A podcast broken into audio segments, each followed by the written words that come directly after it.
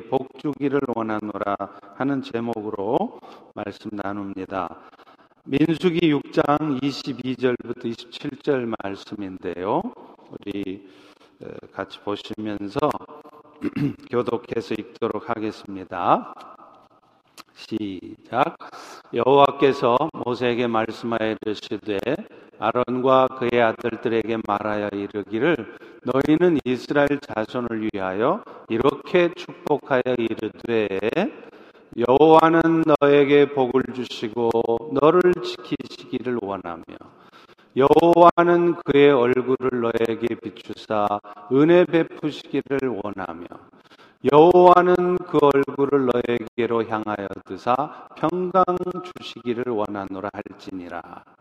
그들은 이같이 내 이름으로 이스라엘 자손에게 축복할지니 내가 그들에게 복을 주리라.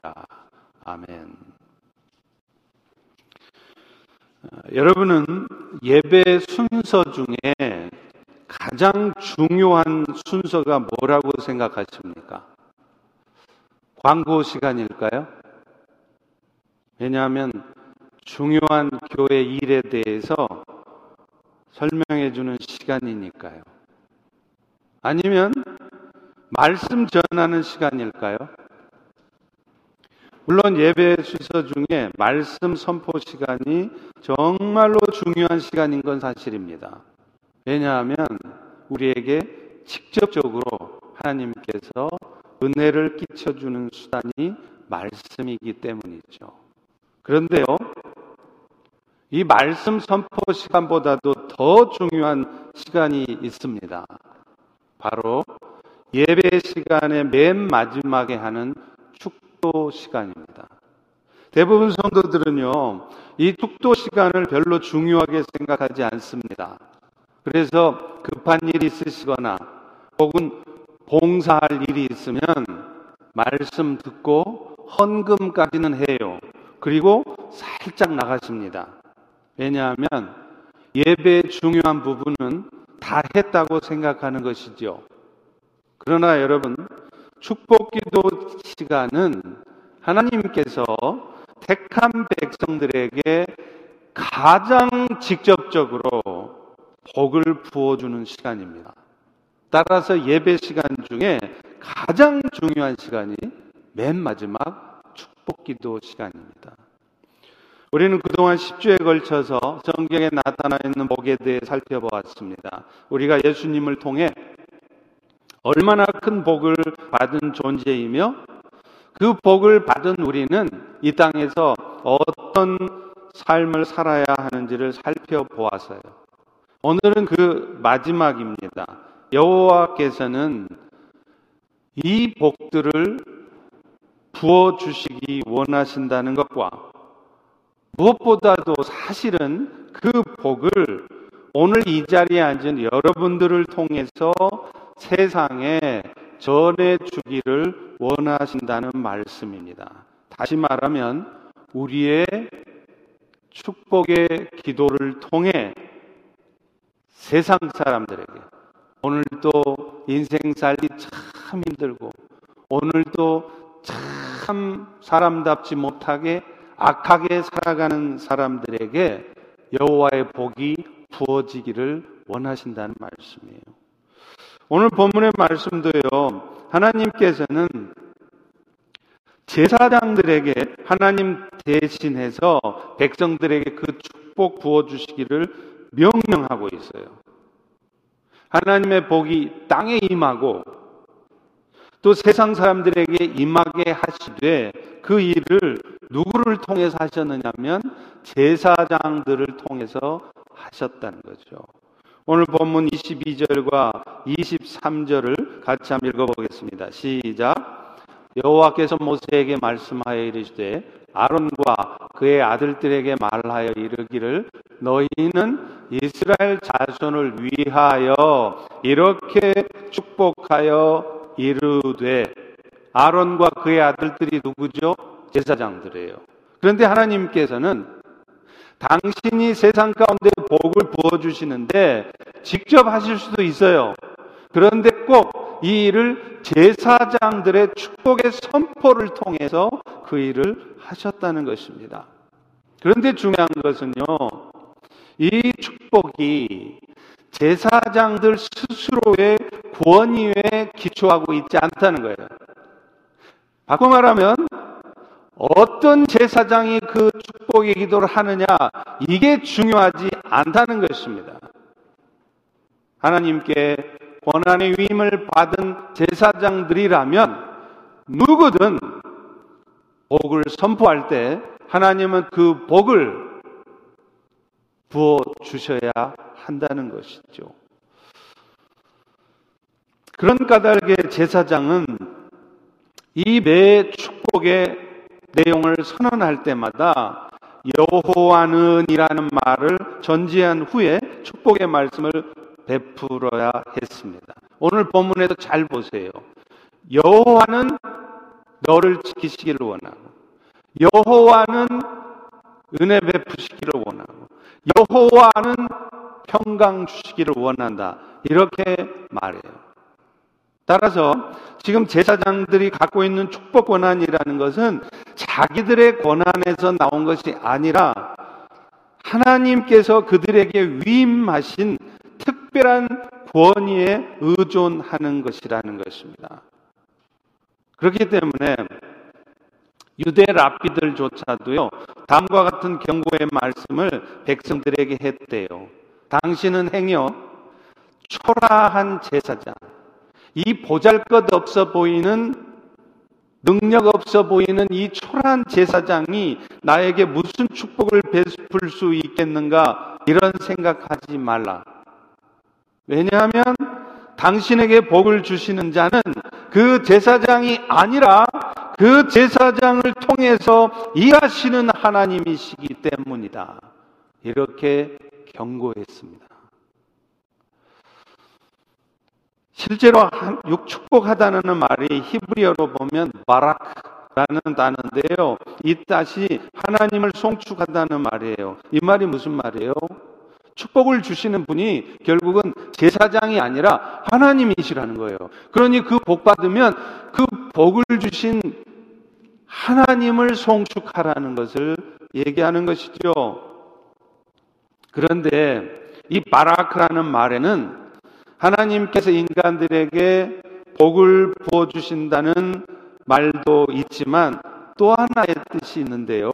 그게 하나님의 축복을 경험한 자가 다른 사람에게 하나님의 복을 전달하고자 할 때 쓰는 말이기도 한다는 거예요. 왜냐하면 마라크의 뜻이 은혜로 복주다, 은혜로 풍성하게 하다, 그런 뜻이 있기 때문입니다. 실제로 우리는요, 그 예를 장세기 14장 19절에 나타나는 하나님의 제사장이었던 멜기세덱을 통해 볼 수 있어요. 아시다시피 아브라함에게 복을 줬던 이 멜기세덱은 예수님을 미리 보여주는 것입니다. 그래서 멜기세덱이 아브라함 복 줄 때 뭘 들고 왔죠? 떡과 포도주. 생각나는 거 있으십니까? 성찬식. 예수님이 살을 찢으시고 예수님이 피를 흘리신 것을 상징하기 위해서 멜기세덱은 떡과 포도주를 들고 와서 아브라함에게 복을 주었다는 거예요.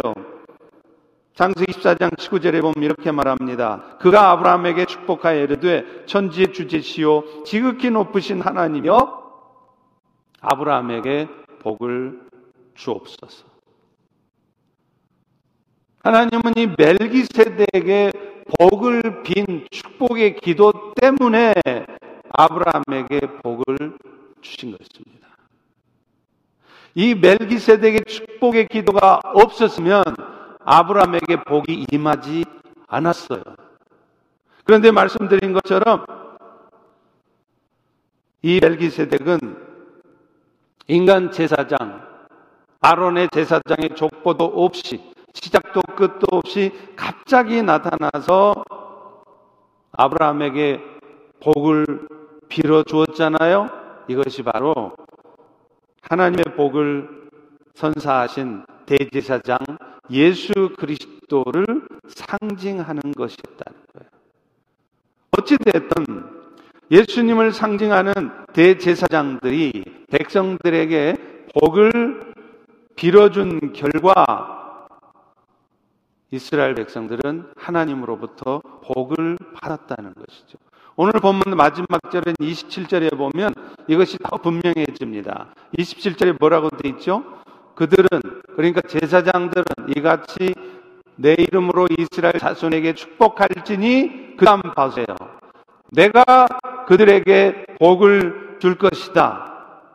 제사장들이 축복하면 하늘의 하나님이 그들의 축복의 기도를 들으시고 이스라엘 백성들에게 실제로 축복하신다는 거예요. 그러니 여러분, 구약의 제사장들 얼마나 부러우십니까? 구약의 제사장들의 축복의 기도가 얼마나 대단한 특권이고 감사한 일입니까? 그런데요, 놀라지 마십시오. 그 놀라운 구약의 제사장들에게 주었던 특권을 하나님은 오늘날 신약의 성도인 여러분들에게 주셨다는 거예요.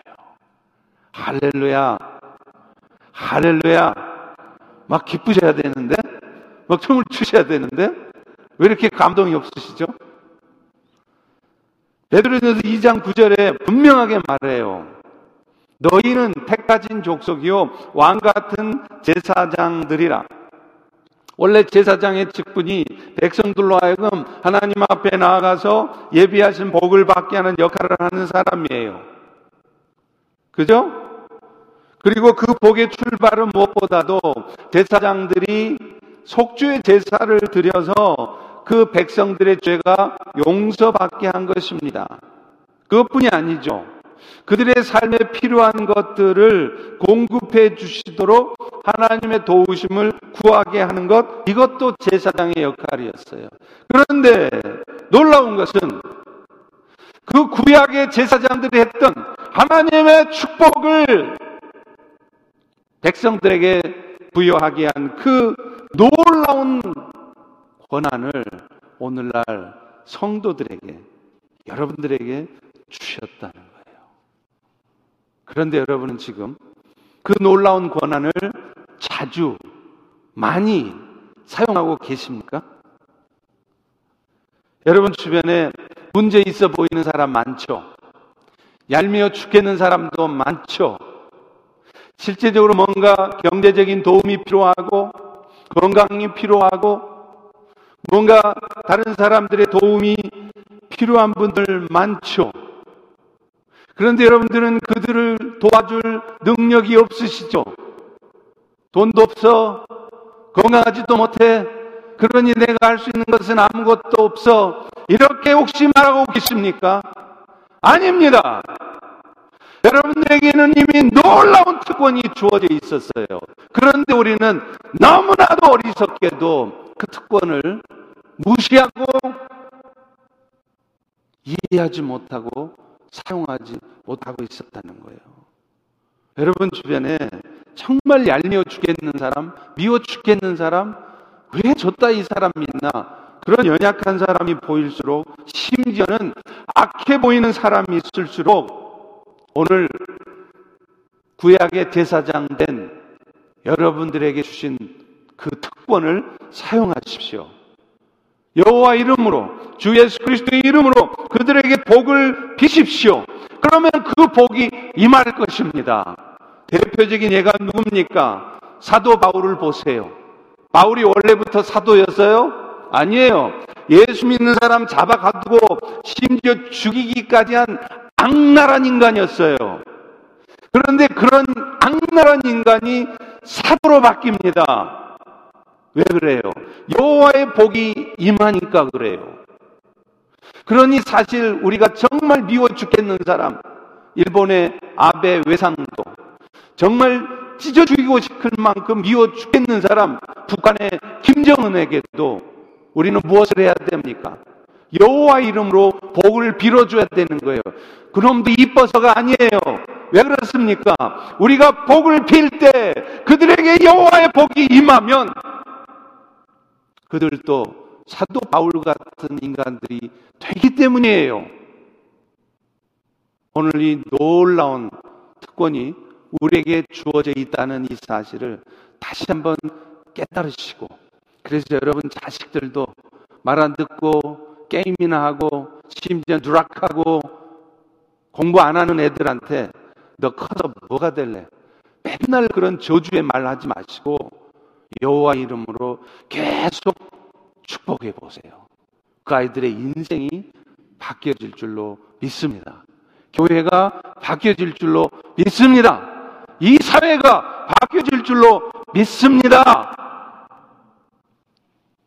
그렇다면 제사장들을 통해 아니 오늘 우리들을 통해 세상에 부어지기를 악한 사람들에게 부어지기를 원하시는 복은 어떤 것들일까요?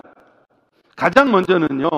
여호와께서는 너희에게 복 주시되 너희를 지키시기 원하신대요.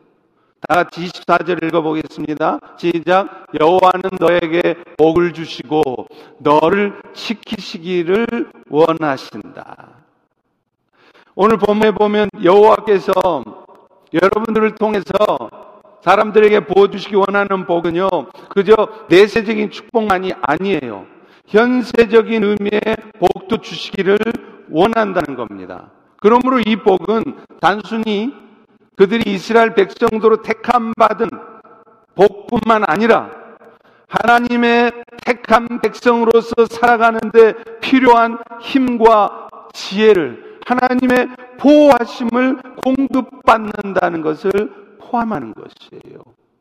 실제로 그것이 장세기 24장 1절에 보면 나타납니다. 아브라함이 나이 많아 늙었고 여호와께서 그에게 범사의 복을 주셨다. 이때 복이 뭐냐면 오늘 본문에서 말하는 여호와께서 너희에게 복 주시기를 원한다 할 때 그 복이에요. 그런데 장세기 24장 1절의 전후를 보면 여기서 말하는 복은 그가 하나님의 백성으로 택함을 받아 믿음의 조상이 된 복. 사실 가장 중요한 복이죠. 그런데 그 복뿐만 아니라 아브라함의 소유가 많아지게 하신 복인 것을 의미한다는 거예요.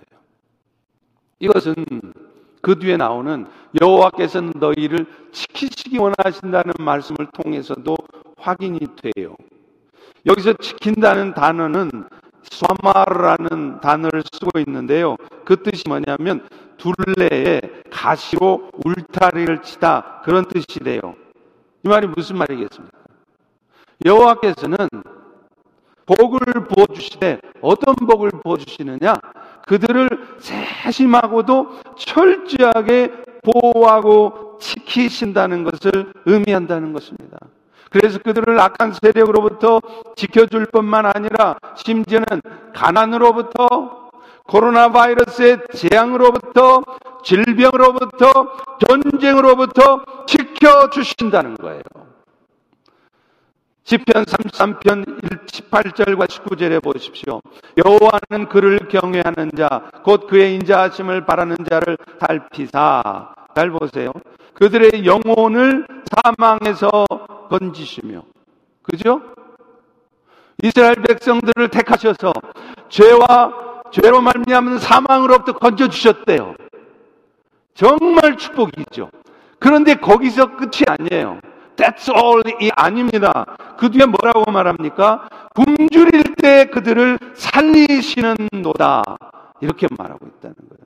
이 말은 여호와께서는 복을 주시길 원하시되 그저 택해 주셔서 예수 믿고 구원받아 하나님의 자녀로 살다 영원한 천국 가는 그 복만을 주시는 것이 아니라 필요하다면 지시 때때로 여러분에게 건강의 복도 주시고 여러분에게 질병으로부터 지켜주시는 복도 주시고 심지어는 여러분이 경제적인 어려움 가운데 있을 때 그 경제적인 어려움으로부터 벗어나서 풍요 속에 살아갈 수 있는 복 또한 주신다는 거예요.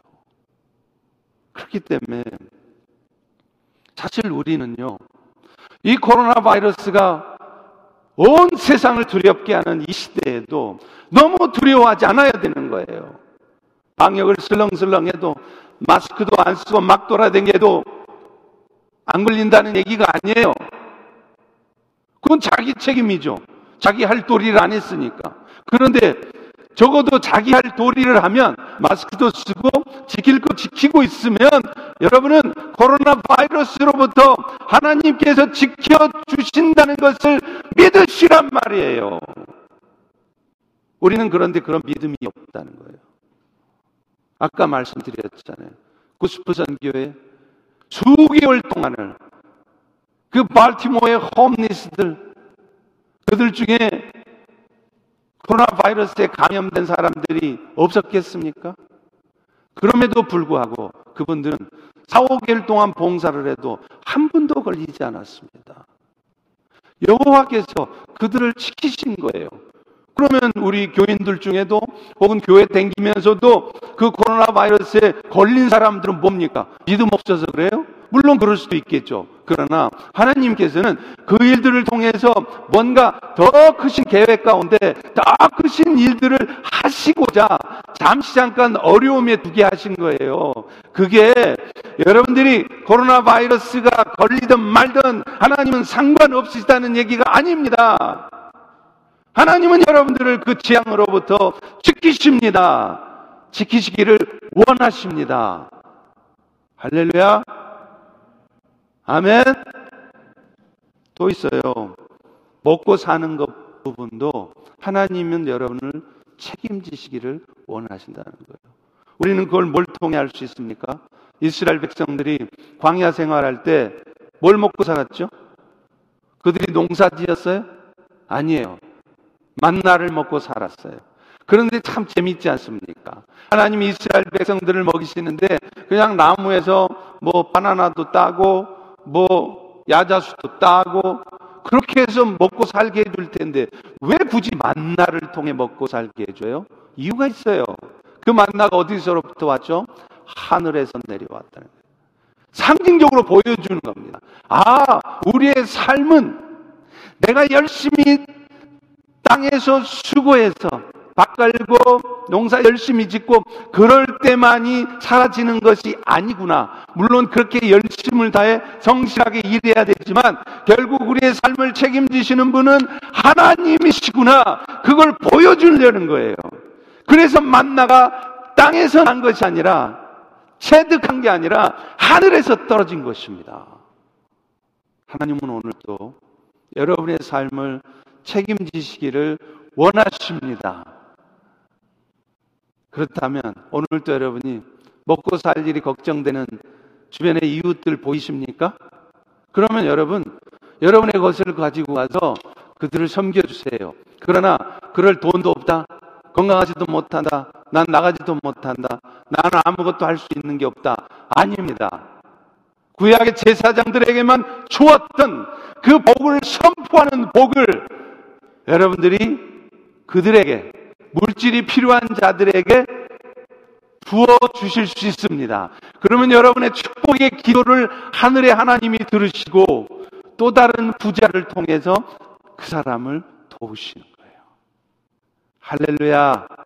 할렐루야. 이래도 여러분이 할 게 아무것도 없습니까? 이래도 여러분이 나는 나이 들어가, 나는 건강하지 못해가, 나는 건강하지 돈도 가진 게 없어가 그렇게 말하시렵니까? 아닙니다. 여호와의 복을 여호와의 지키시는 복을 여호와의 병으로부터 코로나 바이러스로부터 지키시는 복이 여러분에게뿐만 아니라 이 세상의 바이러스 때문에 그저 두려워하고 염려하고 얼발발 떨고 있는 그들에게 전달해 주십시오. 저는 그 복을 받았은 것을 확신하게 저도 역시 마스크 쓰고 방역 철저히 하고 조심하지만 코로나 바이러스에 걸릴까 두려워하지 않습니다. 걸려도 좋습니다. 하나님이 뜻이계서 걸린 것이기 때문일 것입니다.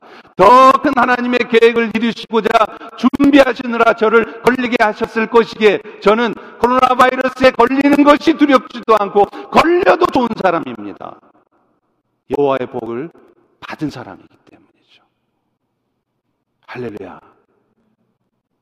두 번째 복이 있습니다. 여호와는 얼굴을 비추사 은혜 베푸시기를 원하신다. 25절의 말씀입니다. 여호와는 그의 얼굴을 너에게 비추사 은혜 베푸시기를 원하시노라.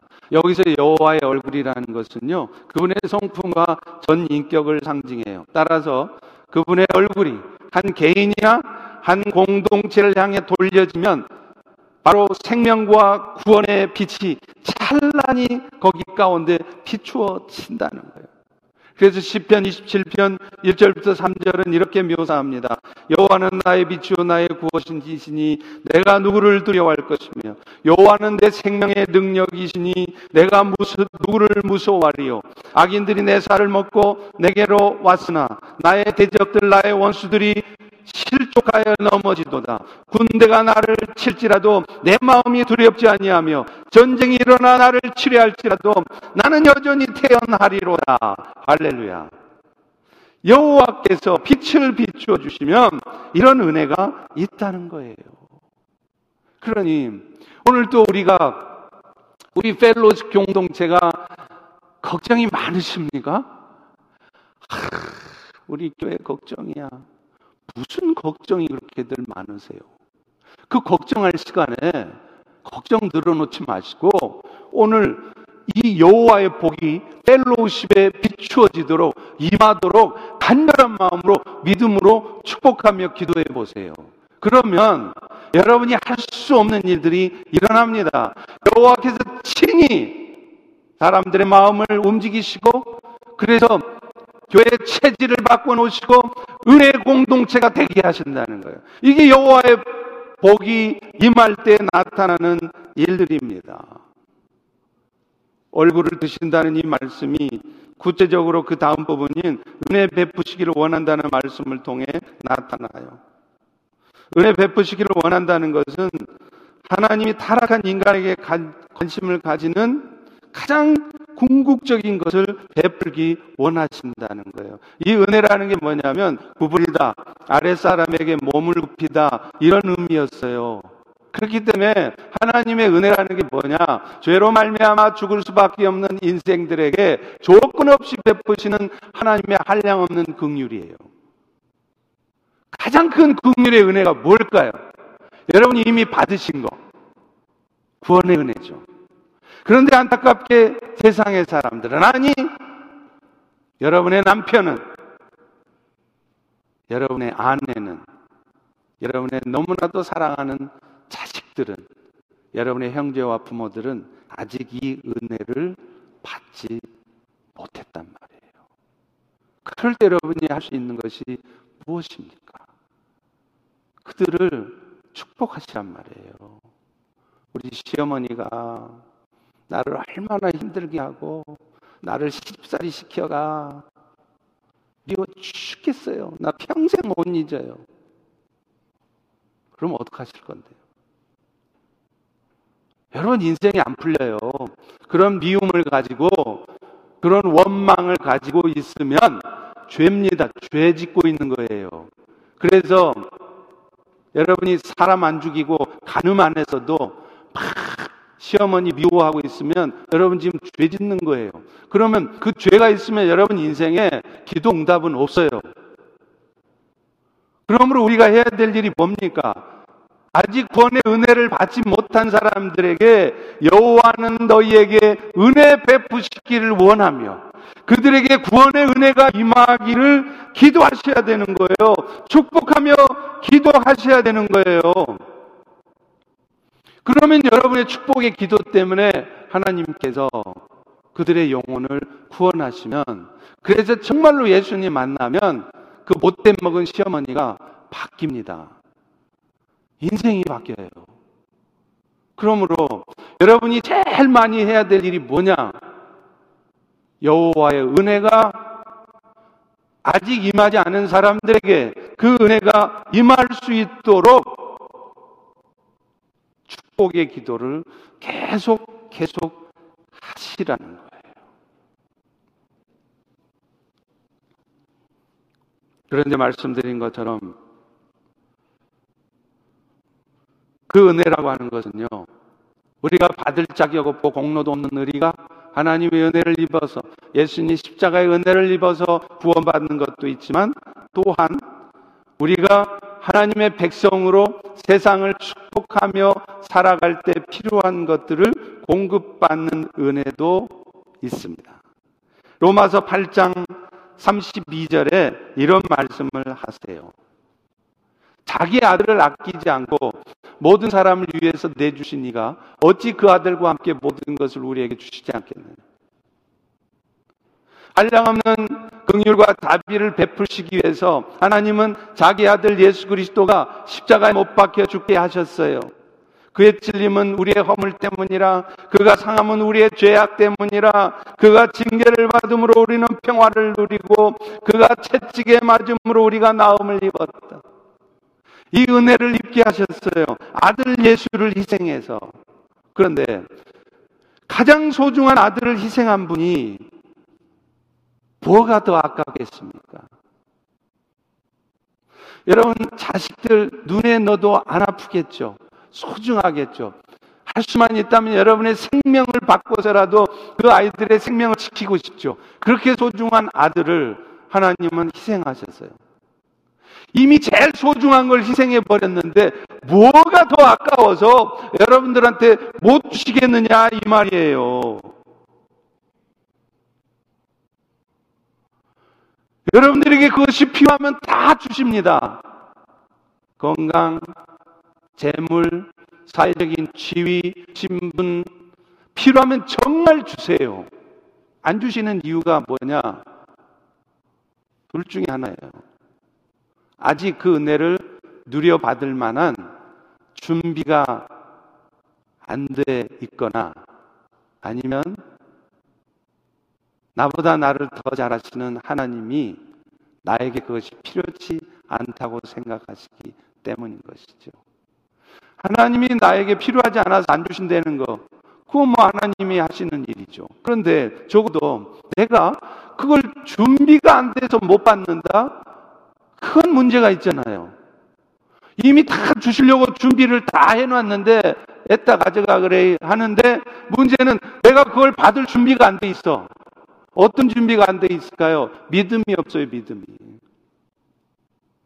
하나님이 하실 것이라는 믿음이 없어요. 그러고서는 지 힘대로만 열심히 사는 거예요. 그냥 아침에 일찍 나가서 저녁 늦게까지 죽으라고 일하면서 자기 힘대로만 사는 거예요.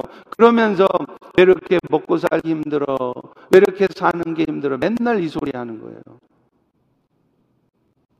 어영부영 일하지 말고 살라는 얘기가 아니라 열심히 최선을 다해서 살되 믿음을 가지고 살란 말이에요.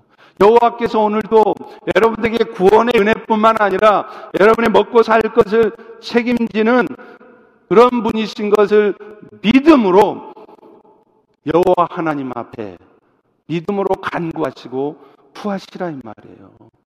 여러분 복음서에 예수님이 기적을 나타내실 때 항상 물으시는 게 있어요. 아니 예수님이 그냥 뭐 당신이 뭐 하실 것 같으면 물으나 마나 뭐 대답 들을 것도 없이 옛다. 너 눈 떠래 눈 빡 뜨고. 걸어라. 그냥 딱 걸으시고. 그러면 될 거를 왜 꼭 물어봐요? 물론 일방적으로 그런 은혜를 베푸실 때도 있지만 극히 드뭅니다. 대부분은 뭔가를 요구하세요. 뭔지 아세요? 네가 눈을 뜰 것을 믿느냐? 네가 나로 말미암아 복을 받을 것을 믿느냐는 거예요. 네가 너의 자식이 나 여호와로 말미암아 복을 받을 것을 그래서 나름대로 잘 살아가게 될 것을 믿느냐는 거예요. 그런데 우리는 죽어도 안 믿어요. 이것 자체가 대단한 믿음이에요. 어떻게 그렇게 안 믿나 몰라요. 그러면서 맨날 너 커서 뭐가 될래? 너 공부 그렇게 안 해가지고 도대체 뭐가 되려고 그러냐 하면서 맨날 저주의 말만 뿜어내요. 잘 될 것을 믿지 않는 거예요. 여호와께서 복을 부어주시면 저렇게 머리 나쁜 놈도 심지어는 공부 안 하던 놈도 공부를 하게 돼서 잘 되게 하실 것을 믿지 않는 거예요. 그러니 자식들을 위해 축복 기도도 안 해, 자식들을 위해서 기도도 안 해, 그러면서 맨날 공부하라고 달달달 볶는 거죠. 돈 많이 들어가면서 튜를 시키고 그래가지고 잘 되는 게 아니라니까요. 네가 이것을 믿느냐? 나의 비즈니스를 하나님이 축복하셔서 나로 하여금 많은 일들을 하게 할 것을 믿습니다. 그 믿음 가운데 여러분이 구하시고 있느냐는 거예요. 여러분, 여호와는 은혜 베푸시기를 원하십니다. 그 은혜는 구원받아 구원 백성이 되게 하는 은혜이고 구원 백성으로 살아갈 때 필요한 것들을 공급해 주신 은혜입니다. 그 은혜를 여러분보다 하나님은 더 부어 주시기를 원하세요. 어떤 사람을 통해서요? 그 여호와의 복을 비는 사람들을 통해서.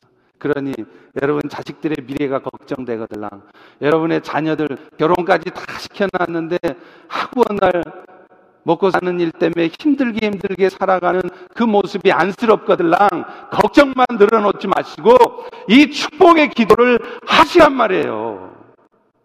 그러면 여러분의 기도를 따라 그들이 그 여호와의 복을 받아 은혜 받고 구원받고 그 삶의 고통으로부터 벗어나게 되는 줄로 믿습니다. 할렐루야. 마지막 세 번째는요. 얼굴을 향해 드사 평강 주시기를 원한대요. 다 같이 26절 읽어보겠습니다. 시작. 여호와는 그 얼굴을 너에게로 향하여 드사 평강 주시기를 원하노라. 여기서 얼굴을 향하여 든다는 단어가 받아들이다, 열망하다 그런 뜻인데 사실은요 열정적으로 바라보고 계속해서 주시하는 것을 의미해요. 다시 말하면 하나님의 지속적인 관심과 사랑을 의미하는 것입니다.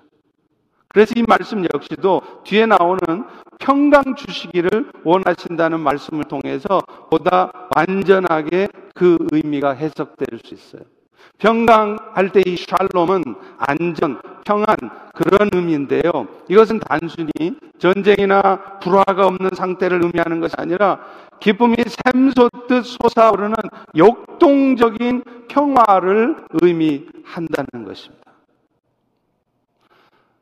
하나님께서 나를 지키시고 예수 그리스도를 통해서 이미 영원한 생명의 은혜를 얻은 것뿐만 아니라 하나님께서 오늘 또 나를 계속해서 지키시고 보호하시고 주시하고 계신다는 것을 우리가 믿을 때 하나님이 우리에게 평강을 허락하신다는 거예요. 여러분은 지금 평안하십니까? 제가 묻고 싶어요. 진짜 여러분 평안하세요? 아니면 비즈니스 걱정, 자식 걱정, 코로나 바이러스 걱정, 모든 종류의 걱정과 근심이 여러분의 마음을 꽉 억눌러서 평강은 하나도 없습니까? 사도 베드로가 예수님이 죽기 전에는요, 자신도 죽음에 대한 두려움이 있어서 예수님을 저주까지 하며 부인했어요. 그런데 그가 나중에 부활의 주님을 만나고 성령이 충만해지니까 살든지 죽든지로 바뀌는 거예요. 사도행전 5장 41절 42절에 보면 사도들은 이 베드로입니다. 그 이름을 위해 능력받는 일에 합당한 자로 여기심을 기뻐하면서 공의 앞을 떠나니라. 그들이 날마다 성전에 있든지 집에 있든지 예수는 그리스도라 가르치기와 전도하기를 그치지 않았다. 베드로가 여호와께서 부어주시는 복, 평강의 은혜를 받으니까 어떤 일이 벌어지느냐? 자기가 예수님의 이름 때문에 능욕받는 일을 기뻐한다는 거예요. 오늘 여러분은 그러시나요? 내가 예수 그리스도를 위해서 열심히 일했어요. 그런데 교회에서 알아주지도 않아요. 맨날 상처 주는 말이나 떠져요. 그러면 이놈의 교회는 저희 인간은 그러면서 혹시 억울하게 생각하고 속상해하고 그래서 다 던져버리고 싶고 포기하고 싶고 그러시대요? 지금 베드로는 안 그랬어요. 예수님 때문에 능력받는 자로 여김받는 것을 기뻐했대요. 예수님 때문에 상처받는 말 듣고 예수님 때문에 속상한 일 겪는 것을 부담스러워하고 내가 이런 소리, 이런 경험까지 하면서 교회를 위해서 일해야 돼? 나 안 해. 가 아니라 예수 그리스도의 이름으로 인하여서 능력받는 것을 기뻐했대요. 내가 오히려 이것 때문에 인정받고 상급받는 게 아니라 오히려 능욕받는 것이 하늘의 상급을 쌓는 것이라 생각할 때 이것이 오히려 기쁘다는 거예요. 저도 그렇습니다. 뭐 기쁠 정도까지는 안 갑니다만 기분 나쁘지 않아요. 왜요? 제가 능력받고 힘든 것 때문에 어느 순간 하나님은 그 영혼을 고치실 것을 알기 때문에 그래요.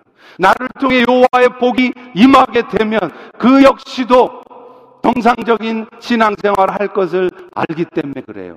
아직 믿음이 연약해서 믿음이 부족해서 그런 것을 알기 때문에 그래요. 그러니 억울하지 않습니다. 속상하지 않습니다.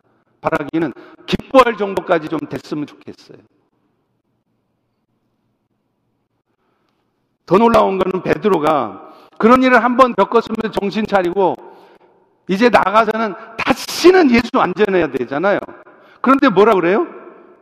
그들이 그렇게 두들겨 맞고 그렇게 큰 일을 치르고 나서 나가가지고서는 다시 날마다 성전에서 예수는 그리스도라 전하기를 가르치기를 그치지 않았대요. 마음에 평강이 있으니까 그래요. 한번 여호와께서 자기를 지키신다는 걸 경험했기 때문에 그래요. 그러니 내가 이렇게 담대하게 그리스도를 전해도 하나님의 때가 아니면 또 하나님이 지키시면 나는 결코 공에 잡혀가서 또 두들겨 맞고 그런 일 없을 거라는 거예요. 그리고 그렇게 된다 할지라도 여호와께서 지킬 것을 알기 때문에 그들은 전도하기를 가르치기를 그치지 않았다는 겁니다. 저는 이 부분에 정말 도전이 돼요. 오늘날 모든 교회들이 다 올스탑이에요. 어제 목자 소양회 때 그 강의를 통해서도 우리가 듣던 바처럼 지금처럼 복음에 대한 수용성이 억셉턴스가 높아진 때가 없다는 거예요. 사람들 마음이 다 오픈돼 있어요. 활짝은 아니어도 조금씩 열려 있어요. 이 틈에 우리가 그리스도의 사랑을 전하고 예수 그리스도의 복음을 전해야 되는데 우리가 먼저 마음을 몸을 다 닫아버려요. 위험하다는 거예요. 때가 아니라는 거예요. 사도 베드로는 안 그랬습니다. 이런 때 오히려 더 나가서 그리스도의 사랑을 전했고 외쳤어요. Repent, York City. Repent, Maryland. Repent, Germantown. 외쳐야 되는 거예요.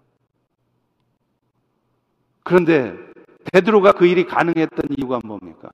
주님이 주시는 평강이 있었기 때문에 여호와께서 나를 지키신다는 확신이 있었기 때문에 저도 baltimore 갈때 두려움이 순간 왔었다니까요. 내가 이러다가 코로나 걸리면 어떡하나? 나 혼자 걸리는 거야 괜찮지만 나 때문에 모든 교인들이 다 걸려버리는데 이거 어떡하나? 기도하는데 하나님이 확신을 딱 주시는 거예요. 너 안 걸린다. 오히려 보여주라는 거예요. 여러분 오늘도 그리스도께서 우리에게 평강 주시기를 원하십니다. 이제 우리는 그 복을 세상을 향해 선포하고 전해야 돼요. 오늘 보면 27절도 분명히 말씀하지 않습니까? 그들은 이같이 내 이름으로 이스라엘 자손에게 축복할지니 내가 그들에게 복을 주리라. 그러므로 우리가 신앙생활 하면서 가장 많이, 가장 확신 가운데 해야 될 일이 뭡니까? 믿음으로 축복하는 일이에요. 그것이 가장 큰 믿음의 행위입니다. 우리가 열심히 교회 봉사도 하고, 우리 안수 집사님들이 열심히 방역해 주시고, 우리 장로님들 열심히 발열 체크해 주시고, 안내해 주셔서 참 감사합니다. 그런데 제가 진짜 여러분들에게 바라고 싶은 게 있어요. 우리 중직자들에게, 장로님들에게 정말로 바라고 싶은 게 있어요. 그게 뭐냐면요. 믿음을 가지고 섬기시라는. 믿음으로 축복하는 일을 가장 많이 하시라는 거예요. 맨날 이러쿵 저러쿵 얘기 많이 하지 마시고 믿음을 가지시고 축복하며 섬기시라는 거예요. 히브리서 11장을 믿음장이라고 그러죠. 수많은 믿음의 조상들의 믿음의 역적들을 쫙 써요. 재밌는 거는요.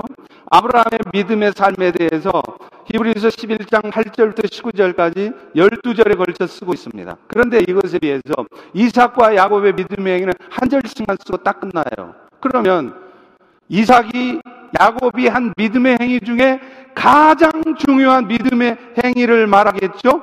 그런데 그 그래 믿음의 행위가 뭔지 아세요? 히브리서 11장 20절입니다. 믿음으로 이삭은 야곱과 에서에게 축복하였으며 11장 21절입니다. 믿음으로 야곱은 요셉의 각 아들에게 축복하고 다시 말하면 야곱과 이삭의 가장 큰 믿음의 행위가 축복의 기도를 한 것이라는 거죠. 저도 중국에서 선교할 때요. 제가 어느 도시에 가든지 기차역을 내리면 제일 먼저 한 일이 뭔지 아세요? 다른 사람들이 나를 미친놈으로 보든지 말든지 나는 성경의 말씀에 근거해서 확신과 믿음을 가지고 하는 일이 있습니다. 플랫폼에 서서 주 예수 그리스도의 이름으로 이 티벳 땅을, 이 성도 땅을 축복하노라. 축복의 기도라는 거예요. 사실 사람들은 축복 기도에서 모두가 다 축복받을 것 같으면 누구나 다 하겠네. 누구나 고통상하는 사람 없겠네. 이렇게 말을 해요. 이게 믿음 없는 말이라는 거예요. 성경이 분명히 말하고 있잖아요. 너희가 여호와 이름으로 축복하면 내가 그대로 행하리라라고 말하고 있잖아요. 결혼하기 전에 남편들이 맨날 하는 얘기가 있어요.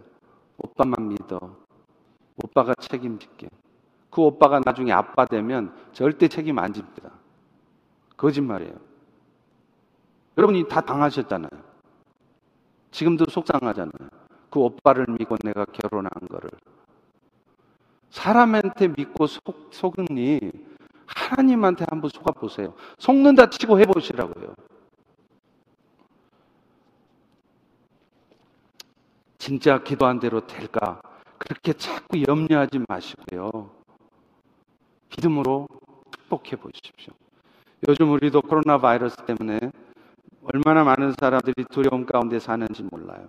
그런데 어느 감염점, 감염병 학자의 말처럼 정말로 코로나 바이러스가 완전히 종식이 안 된다면 여러분 어떻게 하시겠습니까? 실제로 그럴 가능성이 있습니다. 에이즈 바이러스처럼 코로나 바이러스도 백신이 안 나올 가능성이 있어요. 나와도 돌연변이에 의해서 그 백신이 몇 달 지나면, 1, 2년 지나면 소용 없어질 가능성이 많습니다. 그러면 여러분 죽는 날까지 코로나 바이러스의 두려움 속에 사시겠습니까? 아닙니다. 하나님께서 이런 일들을 우리 가운데 버려놓으신 일은 다시 한번 우리 인생을 점검하라는 거예요.